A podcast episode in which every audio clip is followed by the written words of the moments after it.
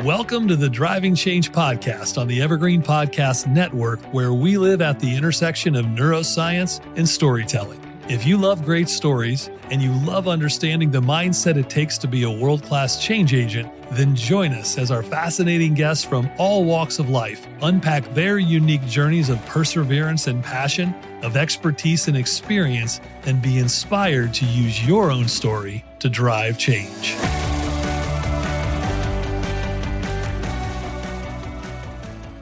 Welcome back to the Driving Change podcast. I'm your host, Jeff Bloomfield. Have you ever wondered why you know some folks who we look at as maybe celebrities, how how they get that way? How they get so much notoriety, how they get so much influence, how do they go from nothing to something and someone that somebody all over the world knows. Well, there's a lot of people behind the scenes that have figured out a way to do this. Um, there's influencers of influencers. There's influencers of brands. There's people that know technology, platforms, and social media that are passionate about helping other people figure these things out. So today's guest, Kim Kaupe, is not just that. She's a founder. She's a keynote speaker. She's a one of a kind teacher uh, from worldwide stages to her online courses, particularly in LinkedIn Learning. We'll talk about that in a little bit.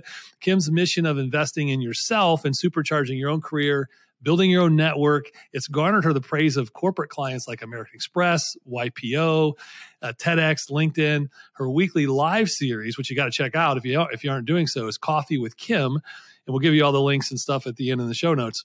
She brings in experts, founders, leaders. They share tips, tricks, strategies that help them excel in life personally and professionally. Now, additionally, it's her partner agency that she's working with, Bright Ideas Only, that have helped her actually work with A list folks such as Paul McCartney, Oprah, which I'm sure we'll get into that story, the New York Mets, Shawn Mendes, and she helps them create marketing programs and new revenue streams and branding. Now, if that weren't enough, you might recognize Kim from ABC's hit primetime show Shark Tank where she she actually got offers from four out of five sharks. I'm sure we'll get into that story a little bit. And her ju- her role as a judge in the 2019 Miss USA pageant, which was live on Fox, and also vi- various social media channels. If you look her up at all, you're going to see her everywhere. Uh, she's pushing out content daily. She was named to Inc.'s 35 under 35, Advertising Age's 40 under 40, and Forbes 30 under 30. So um, Kim Kaupe is well accomplished, but her story to how she got there is what I care the most about and how it might help you. So, Kim, welcome to the Driving Change podcast. Thank you so much for having me. I'm excited to be here. Excellent. So I warn you, like I do all the guests, you got that pre-scripted question you had to think about. You had literally like 60 seconds to think about it. Uh, tell the audience a little bit about your backstory, your origin story, where you come from, and and what were some of the folks or the people that informed the values and the values and beliefs you have today that really inform how you go to uh, get up every day to help other people. Tell us a little bit about that story. Yeah, I'm really excited that this question comes so soon after the intro because the intro I feel is is great but also slightly deceiving when you hear all of these accolades and sort of the entrepreneurial successes with whether it's Paul McCartney or Oprah like, like as you Matt mentioned you know, I think that people kind of get this picture in their mind about who I am or how I started. And that could usually never be farther from the truth. And what I mean by that is I love to call myself an accidental entrepreneur. I feel like it's very sexy in the last 10 years to not only become an entrepreneur, but sort of have this myth legend around you, whether you're Richard Branson or Gary Vee, and you're sitting there like, I started a lemonade stand by age six. And, you know, then in middle school, I had a lawn mowing conglomerate. And, you know, then in high school, I had a babysitting ring with like everybody in the neighborhood. And I, you know, managed all this money. And, and so you hear these stories and then you're like, well, of course, Richard Branson is, you know, successful or Mark Cuban or, or any of these really successful entrepreneurs. And I really enjoy telling people that I had not one iota of entrepreneurial blood in me at all. Like I did not have a lemonade stand. I did not have a lawn mowing conglomerate. I did not have a babysitting ring. None of those things. You know, I really went through school being like, I want to go work a corporate job. Like, hooray, corporate. like that sounds awesome. My dream is to work in publishing at a magazine. And that was sort of kind of the vision that I held in my mind all throughout middle school, all throughout high school, all throughout college. My internships in college were at magazines. I was just like publishing, publishing, publishing, you know, magazines. That's where I want to be. That was my big goal. And so when I graduated college in 2008 from the University of Florida, that is ultimately where I went up to New York City, Manhattan, where the magazine publishers of the world are, where, you know, Meredith, Conde Nast, Time Inc., rest in peace, no, no longer with us as a publishing house. But, you know, that's really where all the magazines were. And so that's where I got my start, spent two and a half years at Conde Nast, ultimately went to an ad agency where I met my former co-founder and sort of started this company again by accident. So that was not my intention. That was not something that I wanted to be. Um, entrepreneurship found me in a really unique way. And I really love telling that story to other people because I think sometimes we listen to podcasts and it can almost seem like, well, of course, you know, Jeff is able to do XYZ, or of course, Kim is able to do XYZ. Like, that's not me. That's not relatable. So I always tell people, you never know. The entrepreneurial bug can find you later in life or, or a side hustle bug or something that you just thought, oh, this is unexpected. And it's finding me at a later time in my life. Um, but yeah, I'm accidental entrepreneur and founded my company 12 years ago, and I've been running it ever since. Knock on wood, successfully. So it's been quite a journey, and there's lots of characters that I've met along the way that have really kind of shaped who I am, and we could definitely get into those if you'd like. But I think the one thing I really wanted to press on people is, you know, be ready for the unexpected because you kind of never know where life's going to take you. So that's great. So let me, uh, and I hate I, I, hate to ask it this way because it's somewhat it comes across a little morbid sometimes. But what I really love to learn about somebody is if your best friend, your significant other, somebody you care deeply about, has to eulogize you, right? And they got to say these are the three things that Kim brought to this world that she would want to be known for. What are those three things? What are those three values or beliefs that make you who you are? Yeah, I think one probably is hopefully universal for a lot of us is, you know, leaving either a person or a situation or a business or a job better than when I found it. You know, I want people to be sunshine and rainbows when they interact with me after they leave me. You know, of course, I have bad days. Of course, I feel like poop and probably don't hold the door open or close the elevator door. Hopefully, I'm, I'm 90% of the time uh, holding the elevator door open and opening the door and really trying to kind of give somebody the warm and fuzzies for when they when they leave me or interact with me. So that's probably number one. Um, number two is it's really, really important for me to be there for friends and family. I think that that's something that time is just one of those things that you can't get back and you can't buy more of. So, really, kind of always being there for the little stuff, whether it's picking somebody up at the airport or the big stuff like somebody's college graduation, just really being there for those life moments. And I guess the last thing would be on average, bringing a sense of calm to chaos. I really try. I think in today's world of, you know, social media and outrage and everybody up in arms, really just kind of trying to be the swan on the water and saying, well, let's take a step back. like, like, let's look at this. Let's, let's not freak out. Just trying to, trying to be that calm presence in the room. Love it. I love it. And someday I'll learn a little bit more where those all came from. um, we work with a lot of leaders on trying to explore that, right? Their values and what that looks like and to show up every day. And you said something I think it's really important before we dive into a lot of the meat is these are the things we aspire to be, right? And on our best day, we want to be known these characteristics and these values and and knowing that, you know, as humans we're going to fall down and scuff our knees up and probably not show up every day the way we hope that our grandparents or my father or mother or whatever had taught us to, to be. So those are three aspirational values. I do a my daughter graduated from college this year. My son graduated from high school. When, when each of my kids have graduated high school, I create a a single page 50 life lessons from dad I hope you learned. And your three of those made it on there on each of their things. Like I hope that you learned this from from me, but if you didn't, at least learn it moving forward, right? Take these values moving forward.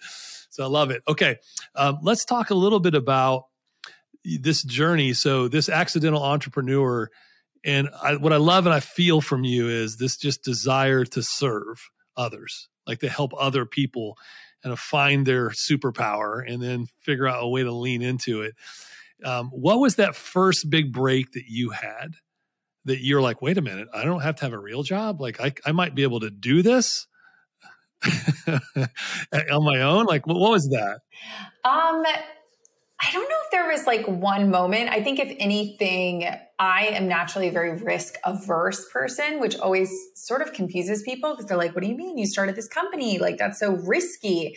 And I actually think that that's sort of a misconception about a lot of entrepreneurs and uh, in terms of my friends who are kind of fellow founders is that oh they're very risky people you know they kind of they go left when everybody else is going right and what i always like to say is it's usually very calculated and it's very uh, deliberate with the bets that they're making. So, for example, you know, I always tell people I stayed at my corporate job as long as humanly possible. And I always say, unless you're an entrepreneur that's like independently wealthy, and in which so, like, good for you, most of us have to pay rent, mortgage, food, the water bill. I mean, like, we have expenses. Now, if you're Paris Hilton, great. You don't have to worry about those expenses and you can go try to be a yoga instructor or anything else that you want to be because you don't have to worry about bills. But for those of us that have to worry about bills, you know, I stayed at my, I always tell people if you look online, we say that the company started in January of 2011 and it did. I did not quit my corporate job until March of that year because I literally waited until the last possible second to quit because I wanted that safety net as long as possible. And one of the things to your point, Jeff, that my parents always instilled in me was like that rainy day fund. So on day one of my job, it was we're putting money into a savings account like we're putting that rainy day fund you could get fired tomorrow you could you know have to stop working tomorrow like how how's that going to go? So i had three months of like a runway sort of run, rainy day fund where i said okay we have three months to make this business work. And if it works great love that. If it doesn't I need to go find another job. you know, I need to go um, um, find another solution or go live with my, you know, leave New York, go live on my mom's couch and reassess my life because I've run out of money and, and can't pay the rent, and my roommates don't want to pay the rent for me.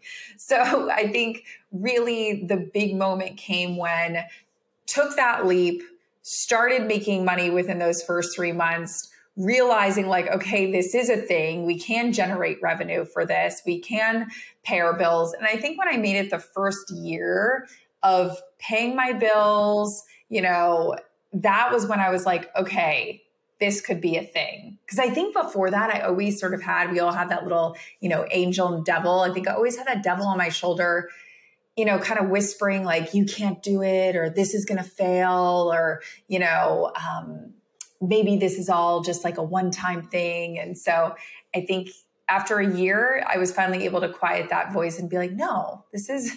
This is a real thing, dang it. Like, I'm doing this. Yeah, that's great. And you're touching on a lot of the psychology we talk about too. Like we're wired, hardwired, our brains are hardwired for self preservation and risk averse. Like, you know, loss aversion is a huge driver for a lot of our behavior.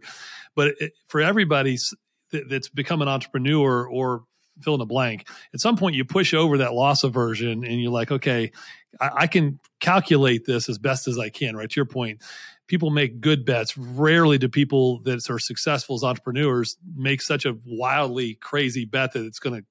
I tell people don't make catastrophic decisions when you're trying something new, right? That does it, play it out, play it out, and do the then what would happen. And if it ends up being if if catastrophe is anywhere in the continuum, like wait wait until you've got what you have foundationally ready yeah totally well i think i think there's a i think there's a big difference between playing like the penny slots and p- playing like the thousand dollar hand right? Like the penny right. slots are like, I don't know, I lost like a dollar. Okay, well, you got so many tries. And to your point, yeah, I mean, I tell people all the time, like you make you make decisions all day long that you think are the best bet. Like, okay, I'm going to take I 95 instead of taking A1A because I think I 95 is going to be faster. Well, sometimes that works out for you and it's faster. And sometimes, you know what, there's an accident and you would have been better off taking the side streets because it actually would have gotten you to your destination faster. Like every day we just we make decisions kind of guessing the best we can. And i think that at the end of the day that that's all you can do Yeah, it's great. I love it. And the brain's a predictive machine, right? That's really what it does. It's trying to predict outcomes of every little decision you make all day long. And there's hundreds and thousands of them that happen, which actually gets into what I wanted to cover next with you, which I think the myth, and I work with, you know, I told you in the pre show that I, we started this company over a decade ago and I work with a lot of entrepreneurs over the years and business owners and successful people. And to this day, I don't know that I've ever met one that said the idea I had when I started this thing looks exactly like I thought it would 10 years later. And, and tell us what your perspective is on that myth of, well, I had an idea, but if you're not able to flex and, and be fluid and let it evolve, then you're also going to maybe find yourself back at a dead end job that you didn't want to work at the beginning.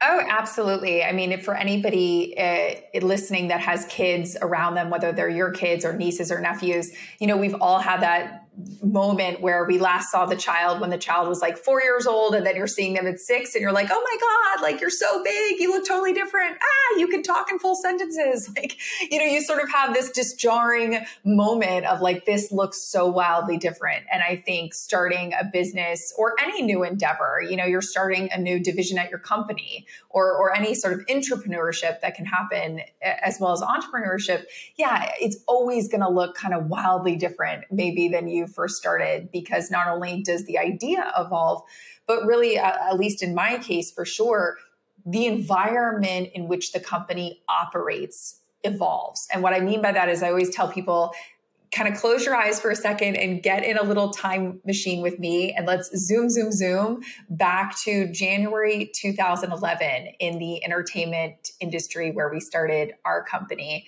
And I'll give you a little snapshot. No such thing as Instagram like didn't exist. No snapchat no tiktok no you know all these things that nowadays back in the day this is how we know we sound old. We used to have to download songs from itunes for a dollar 99 back in 2011 we still had cds you know spotify was an inkling of an idea that daniel Ek was just bringing over to the united states. The closest thing we had to that was pandora radio which was essentially the radio from your car streamed to your computer. So the entertainment industry in the 10 years that I've had my business, I mean, talk about some wild changes. You know, we now have social media platforms that we never had. The way we consume music, the way we consume Netflix, binging on net like Netflix didn't exist. So the entertainment world wildly changes. So not only is your business changing just because your ideas are iterating or you're getting feedback from customers or use cases, but the world around you is changing. So you kind of have these dual paths of all this change all at once. And you're just, again, trying to iterate, trying to change right along with it. So, yes, my company looks wildly different now than it did 12 years ago when we started. Well, isn't that a good metaphor just for life in general, right? Is that if, if you think you have things figured out and you know exactly how it's supposed to go, then what happens is is you not only do you doesn't ever work out that way, but you put blinders on to what you're learning and the opportunities to make it even better, bigger, or more, you know, effective than you ever dreamed about. And I, I think that's what I see a lot too. Is sometimes entrepreneurs or whether again personally or professionally, people that have this mindset where they're locked on, I got to have a vision and my vision is clear. I got a vision board. It's clear. I'm not wavering from it. Like, well, you probably haven't lived. Because the minute you take one step toward that vision, something comes in, an input comes in that you weren't anticipating. And if you don't process it and evolve, you're going to miss the opportunity and eventually you're going to die. You're going to be a blockbuster. You're going to, you know, you're going to be uh, an MP3 player, uh, fill in the blank. And I love that you were talking about the good old days being 2011 or back in the day. I'm like, man, I am getting old. Well, and I, I have a hot take, Jeff. I have a hot take, which is very controversial, and some people get quite uh, angry with me about this, but but I really think this is true.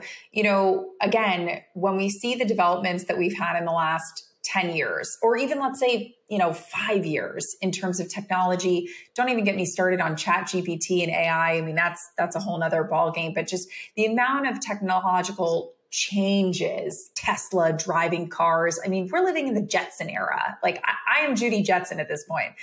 I always tell people very controversially, you know, you go to Harvard or Yale, you go to any of these MBA programs and they say, well, Jeff, you're starting a business and I think you should do your one year plan, your three year plan, your five year plan.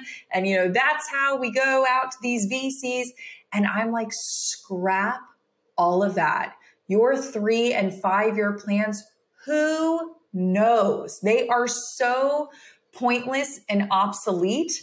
Um, it, it's almost a dead end exercise to even do them because I don't, in five years, we could have flying cars. And I mean, I'm saying that a little bit facetiously, but five years ago, I don't think anybody would have said, we're going to have Chat GPT. We're going to have something that can program something within 30 minutes for somebody that doesn't know how to program, that it can write code of a website without needing to pay somebody to do it. I mean, so all that to say, I think when people make these wonderful vision boards or business plans or executive plans for three and five years, I just think it's totally pointless. We have absolutely no idea where we're going to be. I think the most people should do is a year tops. Hmm, love that. And that's such a new thought, right? Because you're right. And that's again part of the problem with academia is it's being led by a bunch of dinosaurs that are used to doing things the old way. And unless they are communicating with people that are out actually doing things today, they're going to miss these kids. I, I have um, my daughter just graduated college. My nephew graduated college two years ago. I got another one in junior junior college, and I was talking to him and his girlfriend this week and trying to kind of coach him up a little bit. And I'm just trying to break the mentality that their professors are putting in their head around what happens next because I'm like, look, gang, I'm living it every day. So I can tell you from a real world perspective that that's not, those are great things you're learning. Go put them in a toolbox and then put the toolbox in the back of your truck, but then get in your truck and start driving around. You're going you're to see you're going to need a couple different sets of tools they didn't tell you about. A hundred percent. Um, one of the things that you like to talk about that we love talking about here at Brain Trust is habits and habit formation, particularly how the brain operates. We won't get into the nerdy stuff today, but I know that you're big on what are some of the habits you can do to improve each week? What are habits that, that really help move you forward? Um, give us your take on habits and then some things that you've learned about habits yourself that you've applied and what you might coach people on around habits. Yeah, I think there's two kind of habits that if I could really just have my Harry Potter magic wand and, and instill in everybody, uh, it would be these two things. The first one being if you don't have it innately, learn to develop a habit of curiosity. What do I mean by that? I mean, once a week, listen to a podcast you wouldn't normally listen to. Read an article from a website that you would sign up for a newsletter, follow somebody on LinkedIn or Instagram, like get curious about the world because that is where a ton, ton, ton of development, of learning, of really just being that person in the office. And we all know this person in the office that comes in and says, Hey guys, I was doing some reading and there's this really cool project management software I think we should try out.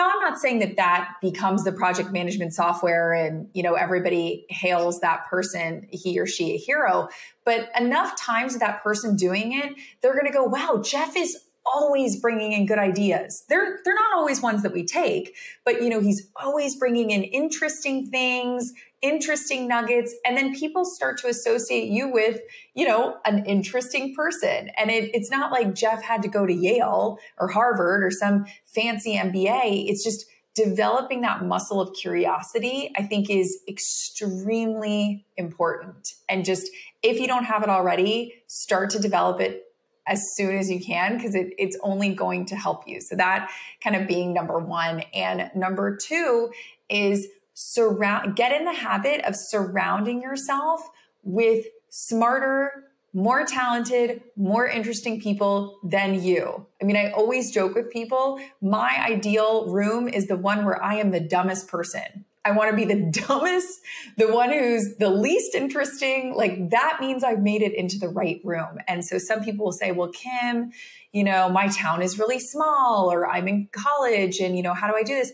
And I say, it used to be you are the summation of the five people you spend the most time with. I think that's kind of like the old school you know way of thinking about our environment and who we surround ourselves with. And i always say kind of the new school way is you know we we have these devices now jeff like these phones follow us around like a bad habit and so you not only are consuming things in the real world you know, IRL, as the kids say, but you are consuming things digitally as well. So if you can't surround yourself in person with these types of people, then my goodness, you know, follow Bill Gates and the, the Gates Foundation on LinkedIn, you know, follow Mark Cuban on Instagram, follow Richard Branson on Snapchat, you know, follow these really smart, interesting people on these other mediums. Just as much as you can, surround yourself with people that are only going to help elevate you and elevate what you're thinking and what you're consuming. Well, I love it because they're really tied together, right? Because the first habit you talked about curiosity, and I, and I love the idea of there's there's really there's curiosity to learn something new in all the places you mentioned, and then there's the idea, the habit of the curiosity of learn about somebody, like like how do I get into the habit of consciously going, okay, I'm gonna I'm gonna go meet with Kim today, and I'm to ask her questions to learn her story at a deeper level that I never knew. And just that that act of that ha- will, will become a habit, right? The brain will create new neural pathways, and suddenly you're over here finding new information every day because you've got all these sources you like to look at, and then now you're building building better relationships because you're consciously caring about other people by asking them about their story. And so put those two together and then add your your second piece of go find people smarter than you and then be curious about them and how they got to be smarter than you, right? Was it just an IQ thing or no? My guess is it was a life journey thing that I want to soak up and, and soak in. And and we talk a lot at Brain Trust about habit formation is everywhere. It's everything. It's every day. It's your behaviors every day are usually an output of the habits that you've created. Uh, both literally from how you brush your teeth and get up in the morning to how you communicate. They're, it's all habitual actions that your brain has developed pathways and you've got to be able to create new ones to continue to optimize your brain to continue to move forward. And that's what i love about the topic itself and i can nerd out with you all day on yes. on that from a communi- communication standpoint. But all right so let's do something fun then. Tell me then we'll bridge off of that into all right so in your in your intro, I talked about, you know, you've worked with Oprah and Paul McCartney, and you got to give us some fun story there. Like, what was one story? Like, was it the was it the you can go down the Oprah path, or and maybe the Shark Tank path, and a little bit of that, and give us a couple of those stories because people look at that and go, "How in the world did you go from working in New York City, you know, the publishing company or what have you, to now you're working for Oprah? Like, what? How did that even happen?" I'll tell you, I'll tell you one of my kind of because we were just kind of nerding out on that sort of stuff. So one one of the nerdy things that I loved about working with Oprah and her whole team, especially when it comes to habits, especially when it comes to another subject that I, I nerd out on all the time, which is delegation, is she has done such a brilliant job of obviously we're not able to clone ourselves, or at least not yet until Elon decides to work a little harder. We, we can't quite clone ourselves, but Oprah has done such a brilliant job of there is a, a team of about anywhere from six to eight people around Oprah that touch every single part of Oprah's business, whether it is Oprah Daily, whether it is Weight Watchers, WW, which is one of her large private investments, whether it is her book club, whether it is Harpo, her production company, these people, and if she starts something new, one of these six to eight people will go be the CEO of that. Because what she has done is she has trained these six to eight people to think like her, to make moves that she would approve of, they can take one look at something and go, We're not even going to show her this because we already know she's not going to like it. Or I already know you need to make these three changes because by the time we send it to her, she'll have a higher, you know, priority of approving it. So really kind of delegating out her way of thinking, her structure around thinking, and then making a habit of saying, you kind of got to go through them before you get to me. And I think some people look at that and say, well, you know, you're on your high horse. But I always say Oprah cannot be where she is today because she can't be everywhere always at once. you know, you can't have eight companies and be the CEO of all of them. You know, as we can see from Jack Dorsey and the the epic fail of of Twitter and, and how that's gone with with Stripe as well. So I think she's done a really brilliant job of kind of getting that core team around her and saying, how can I siphon off parts of my knowledge or parts of my decision making and kind of implant it into these individuals. And I found that working with her and her team over six months, like as a business leader, I was taking notes. I was like, oh my gosh, like, let me copy this homework. Like, this is so inspiring. Like, I didn't even know you could run a company this way. I mean, just really nerding out on the ends of how she is able to do so much as a single individual. I think that's the part that, you know, you were talking a little bit about behind the scenes and the people that make it happen. You know, those six to eight people, they're not necessarily walking the red carpets, but but boy, they are intrinsic to her success. And I found that to be wildly interesting and fascinating. So, what were these folks like Oprah or the Mets uh, or Shawn Mendes like? What were they actually engaging you to do?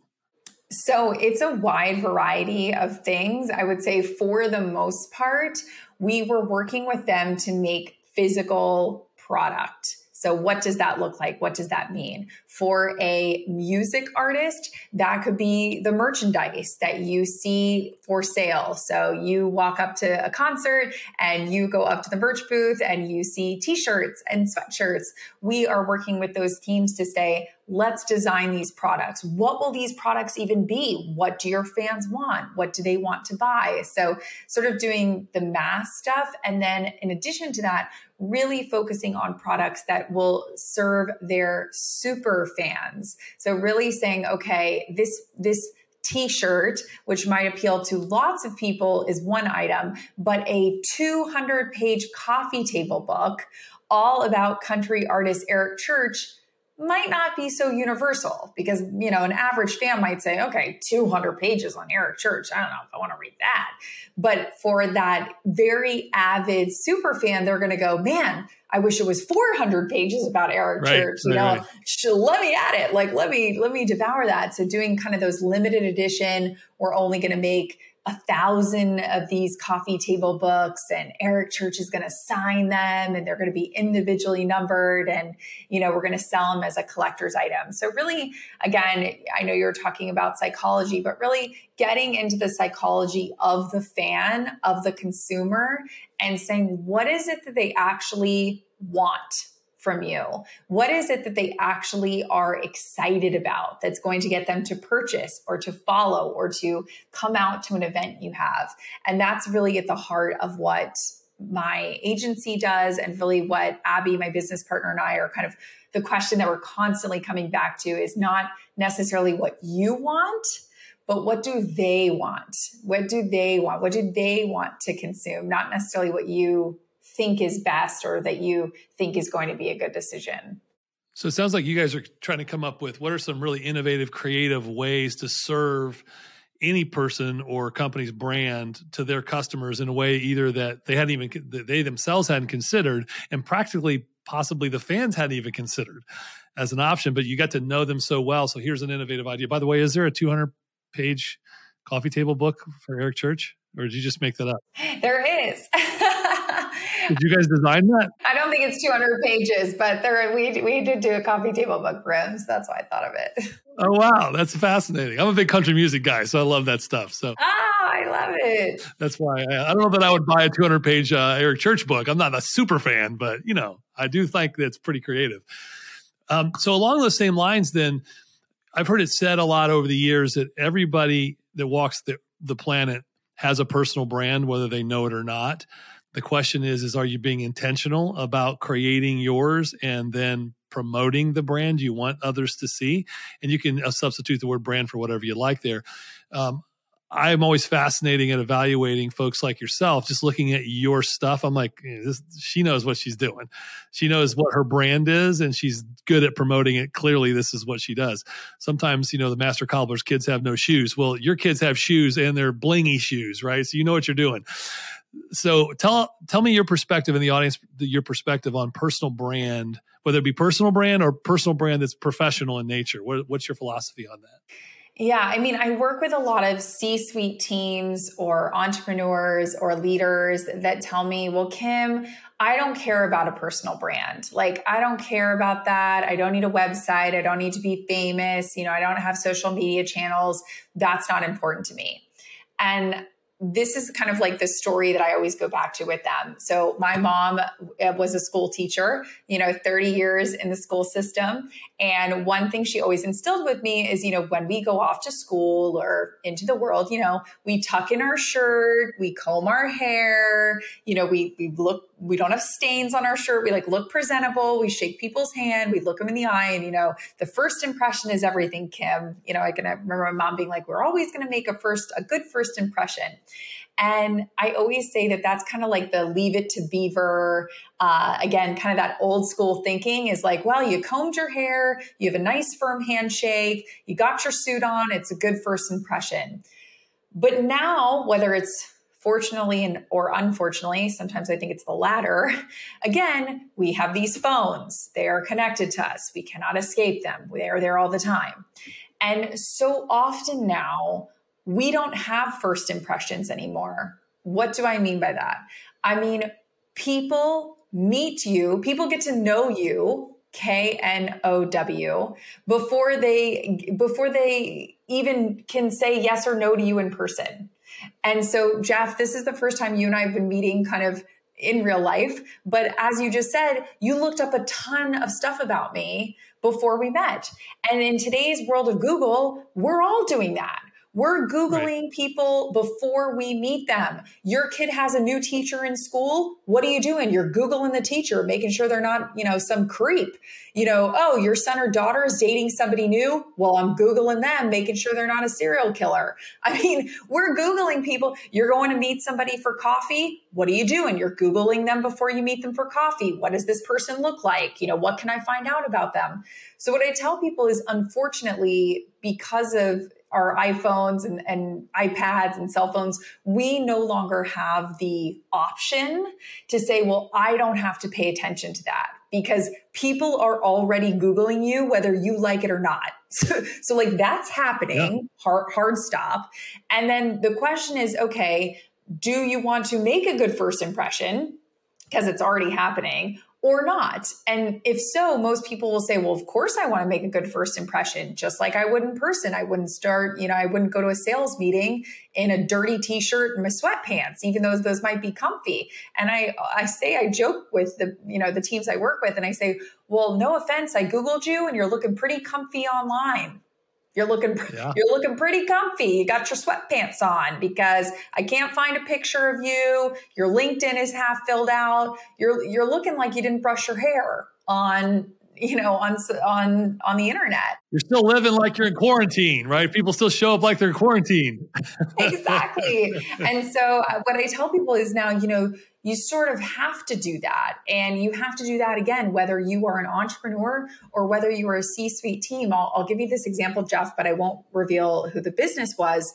I did a workshop, kind of a multi day workshop with a team recently of all C suite executives. And they were about to go raise a major, major, this is a public company, but they were about to go out and raise more money, take on more funding. And I said to them, the first thing people are going to do is they're going to Google your C suite team. Who's the CMO? Who's the CTO? Who, because if I'm writing a check yeah. for $10 million, I want to know who the heck's you know, in charge of this rodeo. And I was like, and I Googled your CTO's name, and on LinkedIn, he has like a bare profile. You're telling me you're going to go out on Bloomberg and all this stuff, and and I can't even find a picture of your CTO? Like, no, that's it's a no. So right. you really have to kind of have your hair brushed and your shirt buttoned and tucked in and unfortunately that applies to the internet now too. And so that's why i always tell people like if you do nothing else i get it. You don't want to have your own website. You don't want to have your own instagram. You don't fine fine fine fine fine fine. I don't care. But at least create a linkedin profile that looks clear and crisp and professional so that when people type in your name into google they don't think this person's a serial killer or this person's making me nervous because I can't find anything out about them. Yeah, and I think some people love to think they live in this world of anonymity, and and, and maybe they do. I've, I've stumbled across a couple people that you literally can't find anything about. I want to almost hire them to figure out how they did that, but that's that's rare, right? For most people, they don't even realize how much information there is about them out there. So I love that as a tip. Like, go Google yourself and see if you were about to hire you, what information could you find out about you, and how what would be the impression that people would have. And I think there's a fine line between trying to create this Instagram perfect world that everyone says that they hate versus a, a nice professional representation of who you are, what you stand for, and and so people can go, wow. I don't even know this person yet, but I, I kind of like them. I kind of feel like they're at least presenting, well, their brand is presenting as someone that I would like to either do business with or even personally that I would like to meet and get to know better, like at minimum, right? Totally. And I tell people, listen, I'm going to be the first one to tell you, like, I'm lazy. like, I don't want to do extra work. I don't want to reinvent the wheel. I don't want to have to put in hours and hours and hours for something that, like, isn't going to be used. So I always tell people, like, if you have 30 minutes, I actually wrote down all these tips because I was asked for them so many times. You can go to helpmylinkedin.com and download them totally for free just because I was like, if you do nothing else, like, while you're watching TV this weekend or while you are kind of waiting on something that, that is going to be sent via email, like take 30 minutes and just do this kind of bare minimum. And like, that's it. That's all you need. Like, you don't have to reinvent the wheel. Like, just do these small little things and you will be so golden. Yep, love it.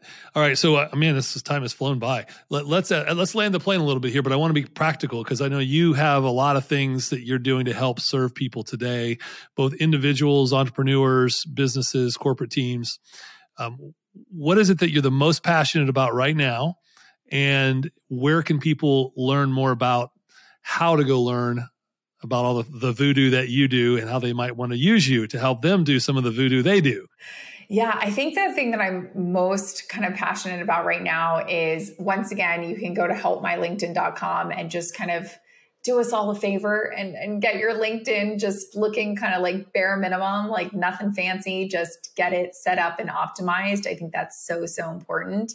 And I just try to provide, as you said, as much value, as many tips and tricks as I can on LinkedIn. I mean, that's really, I have an Instagram as well, of course, but really LinkedIn is where I am posting every single week tips, tricks, interesting things that I find. We talked about having that curiosity earlier. I'm constantly kind of putting interesting things on there. So I always tell people, like, I'd love to connect on there. It's really somewhere that I, I find a lot of interesting people and a lot of interesting conversations are happening. Uh, I love that. And for all of my millennials and Gen Zs listening, both of you, um, probably more than than we, I know we have a lot more, especially millennials now. Geez, if you're thinking that Granny Kaupe is just, uh, you know, she's talking about things from the Stone Age when it comes to LinkedIn, it's not true, right? You got into that that that the every company their biggest presence right now typically is is on linkedin and it's growing exponentially and i'm not just saying that to promote linkedin i'm saying it to, to help you promote you and when you get out there and realize whether you're 18 right now, graduating high school, or you're in college and you're about to graduate college, or you're just in your early part of your career, and we didn't get into network, I should have you back on. We should get into networking better. We should get into communication more. I mean, we kind of meandered a little bit today, and there's so many topics you're an expert on. Maybe we'll just have to have you back on. LinkedIn's a great place to learn those things. And um, one of the things I'll close with on this, and then any comments you have to close us with is if you go to Kim's website, which is kimkaupe.com, which is K I M K A U P E.com, what I loved about her brand, personal brand, was everything that I heard from her first five minute story confirmed how I felt about the digital brand she put out. She's very approachable. She's very kind. She has a warm you know, countenance about her. There was a there's something about the way she put her own brand together on her website that made you believe that she's someone you would want to spend time with and could help you. And then when you meet her, you're like, oh, it just confirms it. The brain was actively already looking to confirm I felt that way. Versus some of you out there have a brand online that my brain's going to go, this is person's an idiot, or I don't know that I like them, and I got to meet with them. And then you meet with them, and your brain's trying to confirm that you didn't like them because of what you already thought you felt about them subconsciously online, right? So go to kimkaupe.com and Kim, give us some final tips, tricks, tidbits, nuggets that you would say um, for anybody out there right now on any topic, I'll give you the floor. Go. Um, I will say, just to redeem myself slightly with the Gen Z and the millennials, you, you can find me on Instagram and TikTok. Um, it's very easy to find me because all you do is you open up Instagram and you start typing in Kim Kardashian.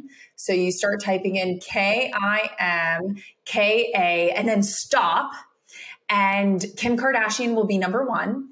And right under her will be me. So I always joke with people there's going to be two Kim Ks one of them is not going to have clothes on, and the other one is going to be me. So all you have to do is just start typing in Kim Kardashian. I'm going to be the second one. There's lots of clothes. It will not be hard to find me. So it's I, I am on those platforms as well, and it's it is easy to find me. But I would say, you know, the number one takeaway or or kind of piece of wisdom or advice that I would give anybody who's listening is as much as possible, try to form really great, small, small, small, thoughtful habits. So, like, I'll give you an example of one that I do. So, at the start of every month, because again, it's hard to be thoughtful. Why? Because we're we're busy people. Our thoughts are in a million directions. You're going, oh crap, I forgot, you know, grandma's birthday, or oh crap, the soccer game was last week, and I said I would bring cupcakes and I didn't. So,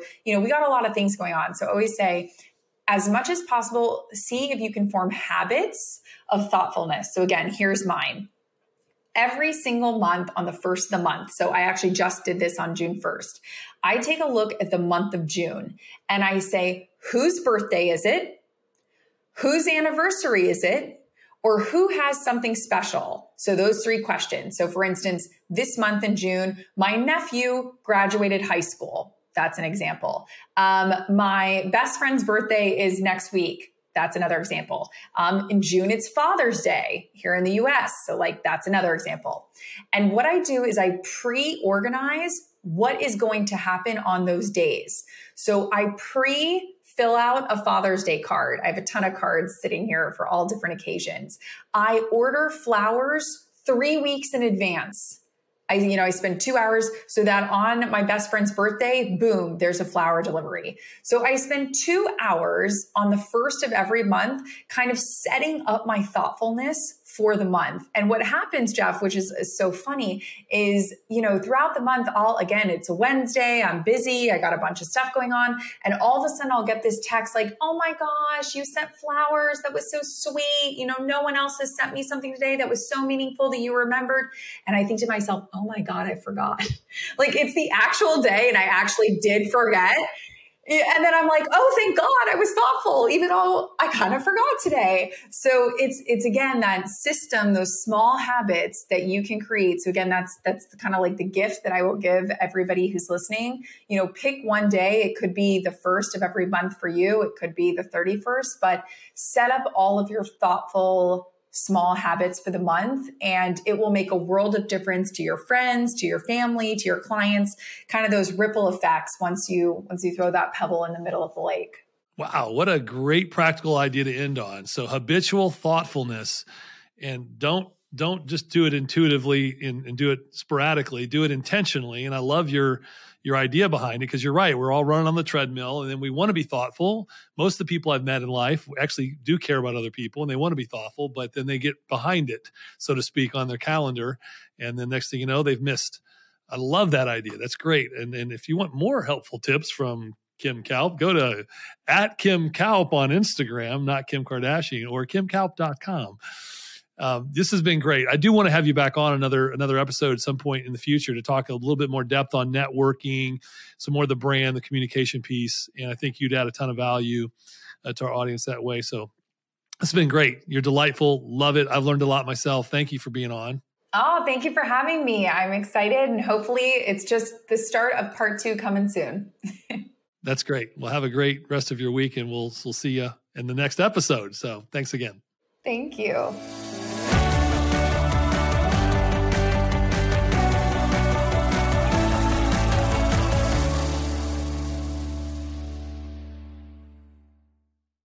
Do you love news about LinkedIn, Indeed, Google, and just about every other recruitment tech company out there? Hell yeah. I'm Chad. I'm Cheese. We're the Chad and Cheese Podcast. All the latest recruiting news and insights are on our show. Dripping in snark and attitude. Subscribe today wherever you listen to your podcasts. We out.